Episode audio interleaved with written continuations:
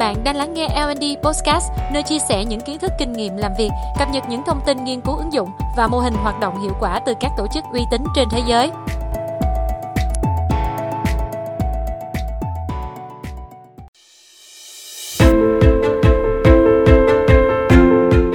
Xin chào tất cả các bạn.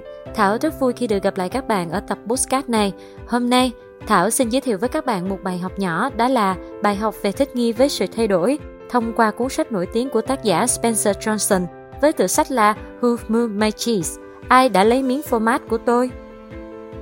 Qua câu chuyện về bốn nhân vật luôn đi tìm những miếng format cho mình trong mê cung, tác giả gửi đến thông điệp sâu sắc giúp chúng ta học cách chủ động nhận diện, thích nghi với những thay đổi.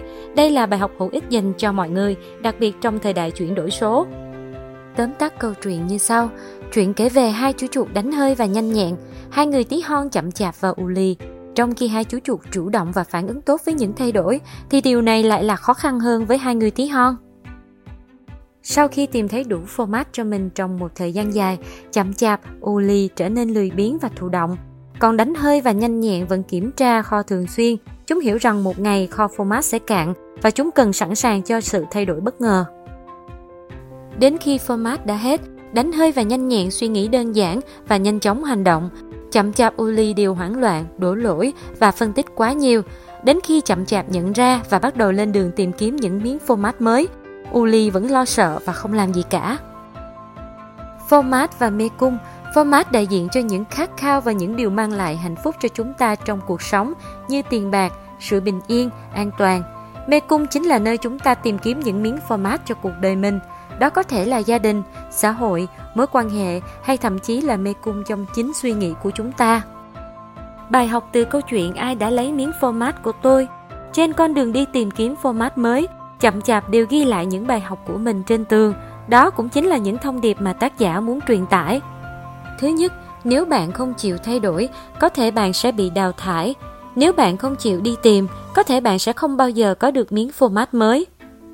Thứ hai, bạn sẽ làm gì nếu không sợ những điều sắp sửa xảy đến với mình?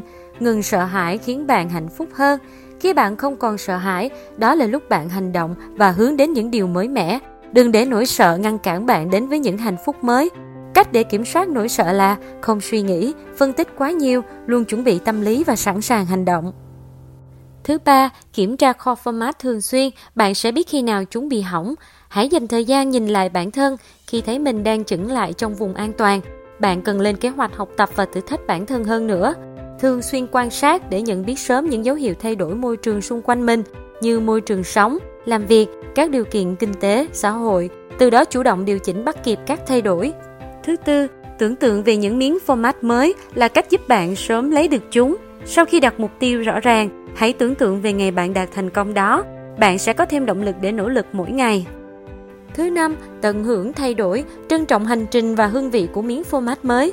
Luôn tận hưởng mọi cơ hội, thử thách đến với mình, qua đó bạn sẽ có thêm những trải nghiệm mới và trở nên hoàn thiện hơn.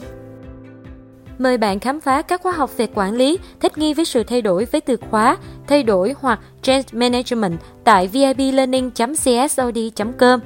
Cảm ơn bạn đã lắng nghe L&D Podcast.